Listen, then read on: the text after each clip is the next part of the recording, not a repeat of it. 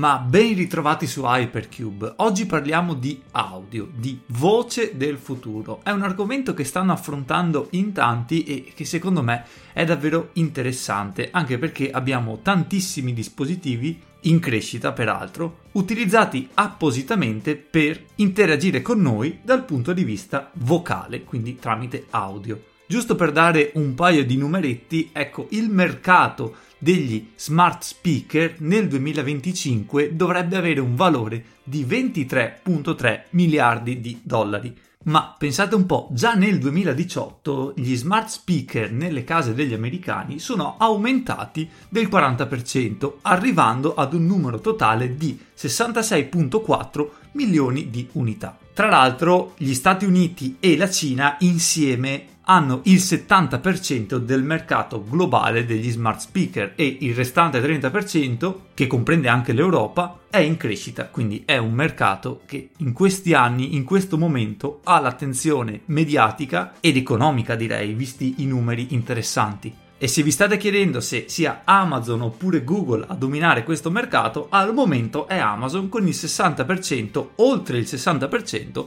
dello share. Ma Google è comunque là dietro che sta combattendo e non è di certo sconfitta. Ma facciamo un passettino indietro. Cos'è uno smart speaker? Allora, è un altoparlante collegato al nostro ecosistema. Tramite smartphone, volendo, ad esempio Google o Apple hanno il loro altoparlante che si collega direttamente allo smartphone, a Siri, a Google Assistant, oppure nel caso di Amazon è proprio un assistente virtuale che fa riferimento al loro servizio, al loro store e alla loro tecnologia e quindi è un sistema di input nel quale noi forniamo delle domande o delle informazioni allo speaker e riceviamo come output una risposta o altrettante informazioni o nel caso di Alexa di Amazon ad esempio possiamo addirittura chiedere che ci venga letto un audiolibro e quindi riceveremo come output un libro. In linea teorica dovrebbe essere nella maggior parte dei casi un assistente virtuale che quindi ci semplifichi e migliori la vita andando a soddisfare alcune nostre esigenze come dirci il tempo in questo momento, fissare un appuntamento, darci un risultato sportivo,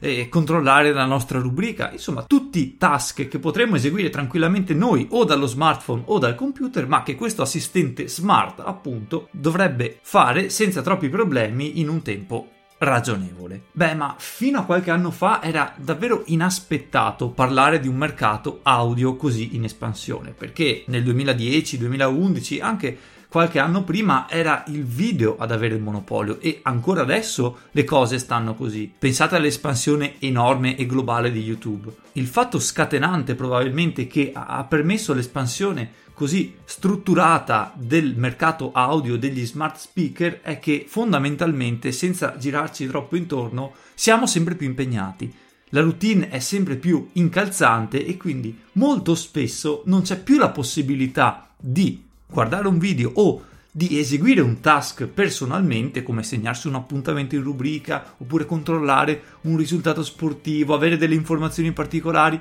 perché appunto siamo impegnati e quindi è molto più funzionale, è molto più efficiente affidare questi task semplici ad un assistente virtuale e quindi liberarci da questo fardello, da questo impegno e farlo fare ad un assistente virtuale. E quindi la funzionalità di uno smart speaker, oltre alla riproduzione di musica che può fare qualunque speaker, non deve essere per forza smart, sta proprio nel permetterci di svolgere alcuni task, alcuni compiti in un tempo breve e soprattutto in un modo non pesante per noi. Attenzione però perché un sistemino del genere in cui c'è uno smart speaker che ha un microfono, ovviamente perché per ascoltare le nostre domande o richieste è necessario un microfono, beh, un sistemino del genere eh, può far nascere delle polemiche o degli utilizzi non proprio, diciamo, consoni. Eh, ne ho già parlato qui su Hypercube, è uscito un articolo di Bloomberg nell'aprile del 2019 in cui appunto eh, si diceva che Amazon, i dipendenti di Amazon stessero ascoltando personalmente le nostre conversazioni per migliorare l'algoritmo e è questione di qualche giorno fa che è uscito un altro articolo da VRT News che appunto targetizzava Google e quindi i dipendenti di Google, alcuni dipendenti di Google starebbero ascoltando le nostre conversazioni private, ma non solo, a parte che ci sono anche delle evidenze sul fatto che anche Apple lo stia facendo, ma non è tanto un problema di ascoltare le conversazioni private eh, a livello personale, il problema è che non solo venivano ascoltate, ma venivano proprio o vengono addirittura trascritte. Perché? Per migliorare l'algoritmo, in gergo si dice per trainarlo, non basta tradurre un pressappoco quello che sta succedendo, ma anzi bisogna avere uno script ben preciso con tutte le parole nel loro ordine, le virgole, i colpi di tosse, insomma deve essere proprio uno script eh, fedele della conversazione che poi viene dato in pasto all'algoritmo per migliorarlo. E quindi queste persone che starebbero ascoltando i nostri fatti privati non è che li ascoltano con un orecchio disinteressato, ma proprio scrivono virgola per virgola quello che stiamo dicendo, indirizzi, nomi, informazioni sensibili, tutto perché l'algoritmo ha bisogno di dati così precisi per essere migliorato, altrimenti non serve a niente, è quello il punto, migliorare la tecnologia Ecco, al di là del fatto che non venga scritto o citato da nessuna parte questo tipo di comportamento e che Google dica a noi serve per migliorare eh, la nostra struttura, il nostro ecosistema, d'accordo, ma me lo devi dire perché se non me lo dici, per quanto mi riguarda, è una violazione dei diritti umani e non va assolutamente bene. Nel momento in cui me lo dici, io sono libero di utilizzare ancora il tuo servizio o non farlo, ma se non lo dici, eh, ragazzi, non va bene. E quindi, nonostante loro dicono sì, ma ascoltiamo solo lo 0.2% delle conversazioni in maniera completamente randomica, non c'è nessun interesse da parte nostra nel eh, targetizzare eh, determinati gruppi di persone. Fantastico, ma ripeto, è troppo semplice dirlo quando vengono fuori eh, queste cose. Va detto prima, l'utente deve esserne consapevole e poi deve fare le sue valutazioni. Dal mio punto di vista è impossibile uscire da questo loop smart tech eh, in questi anni e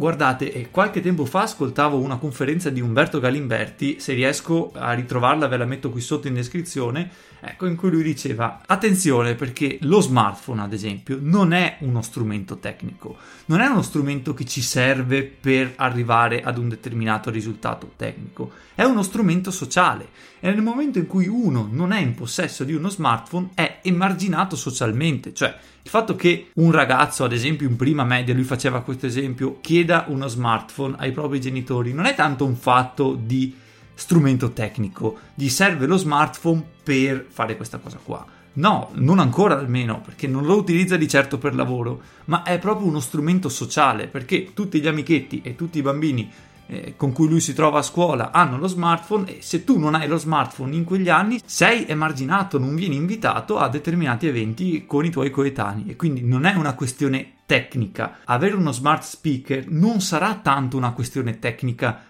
ci rinuncio o non ci rinuncio, ma sarà proprio una questione sociale, cioè ti perdi qualcosa di questi anni se non ce l'hai. Se non ne hai uno a casa, ti stai perdendo delle possibilità di questo tempo. Poi ognuno è libero di fare quello che vuole, ma questo è il dato di fatto. Rinunciare ad una tecnologia globale non vuol dire semplicemente non utilizzarla, vuol dire perdere deliberatamente delle possibilità, delle opportunità, delle occasioni. E ripeto, ognuno deve fare le proprie valutazioni, ma il prezzo da pagare non è la perdita di uno strumento tecnico, ma è la perdita di uno strumento sociale ed è tutta un'altra storia. A proposito, voglio anche consigliarvi un podcast che sto seguendo da un po', si chiama FYI For Your Innovation ed è un podcast ovviamente tech che recentemente ha parlato di, eh, di questo ecosistema smart speaker, di questa diffusione globale. Ecco, qui ci sono delle opinioni contrastanti perché ci sono tanti pro riguardanti questo ecosistema e ci sono anche tanti contro sia per gli utenti che per gli sviluppatori perché ricordiamoci che quando si parla di un mercato così ampio eh, sì gli utenti hanno la loro parte ma dietro c'è una categoria di sviluppatori, c'è un insieme di persone che investono il loro tempo e denaro per sviluppare app per quell'ecosistema lì. Quindi eh, l'ambiente deve essere appetibile sia per il cliente ma anche per lo sviluppatore, perché se ci sono solamente tanti clienti, ma nessuno che sia disponibile a sviluppare applicativi per quell'ecosistema, eh, non si va da nessuna parte. E quindi al momento, allo stato attuale, c'è solo una piccola nicchia di persone, una piccola categoria che sfrutta questi smart speaker al 100%. Per la stragrande maggioranza delle persone sono degli speaker economici, perché è così che vanno le cose, che hanno delle potenzialità smart, ma non necessariamente vengono sfruttate in questo momento. Ecco, guardando al futuro mi viene in mente una grande possibilità dal punto di vista degli acquisti online, perché al posto di andarti a cercare quell'articolo determinato su Amazon e quindi o col telefono o piuttosto col computer, potrai dire Amazon, eh, comprami, che ne so, un paio di cuffie nuove o un obiettivo per la mia fotocamera o un qualcosa per la casa. Ecco, Potrai dirlo a voce e poi chiaramente dovrà essere affinato l'algoritmo di ricerca, ma il risparmio in termini di tempo sarà immenso perché conoscerà già il tuo indirizzo, conoscerà già la tua carta di credito, conoscerà già cosa ti piace e quindi andrà a scegliere un prodotto compatibile con le tue necessità e con quello che hai comprato in precedenza e sarà un qualcosa che potrebbe cambiare il modo di fare acquisti online in maniera positiva tra l'altro. E dunque utilizzare uno smart speaker o un assistente virtuale solo per accendere la luce del salotto, riprodurre una canzone su Spotify oppure fissare un appuntamento, azionare un timer. Ecco, queste sono tutte applicazioni sì che smart, ma potenzialmente ancora limitate. Quello che poi farà la differenza sarà la diffusione di questa tecnologia e le funzionalità che verranno introdotte nei prossimi anni. A differenza di iPhone, ad esempio, gli smart speaker non sono ancora una vera e propria economia. Perché? Allora, iPhone con l'App Store ha davvero conquistato il pianeta e anche gli smart speaker a livello di adozione e nei primi passi di questa tecnologia e poi sviluppo stanno ripercorrendo un percorso simile. Il problema è che l'App Store è talmente tanto potente rispetto a quello che troviamo per gli smart speaker che al momento il confronto non regge, cioè in Apple e in iPhone c'è una community non solo, come dicevo prima, di utenti, ad esempio, che vogliono scaricare un gioco, ma tantissimi sviluppatori che vanno a sviluppare quel gioco e quindi è un ecosistema completo. Mentre al momento il mercato smart speaker a livello applicativo non è ugualmente appetibile ed è un limite, ed è un limite proprio di sviluppo della piattaforma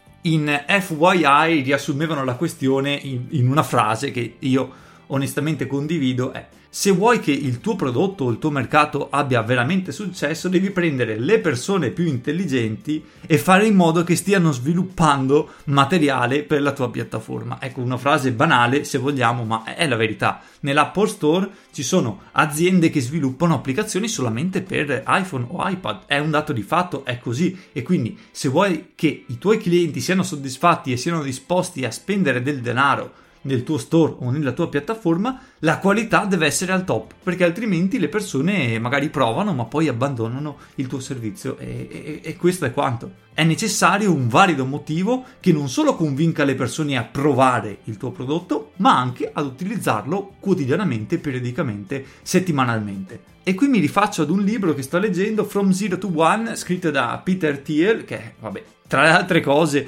oltre ad essere un investitore di successo, anche cofondatore di PayPal, quindi insomma un personaggetto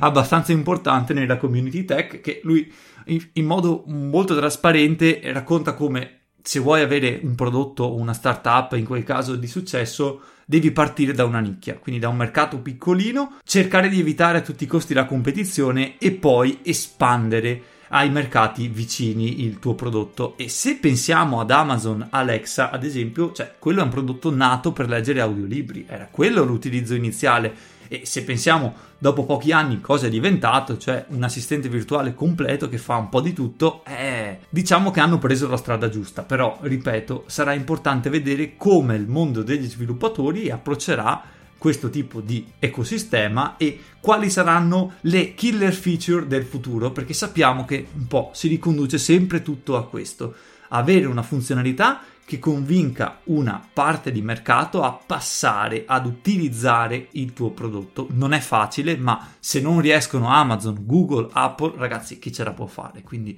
eh, io sono fiducioso. La voce del futuro sarà sicuramente smart. Beh dai, per oggi possiamo chiuderla qua, spero che questo episodio di Hypercube vi sia piaciuto, mi raccomando votatelo 5 stelle nell'applicazione che utilizzate per riprodurlo, eh, mi darebbe una grandissima mano, è un modo gratuito per supportare questo podcast e permettere che vengano registrate anche altre puntate in futuro. Quindi grazie a tutti per l'attenzione, ci vediamo sul mio canale YouTube se volete e altrimenti nuovamente qui su Hypercube. Ciao!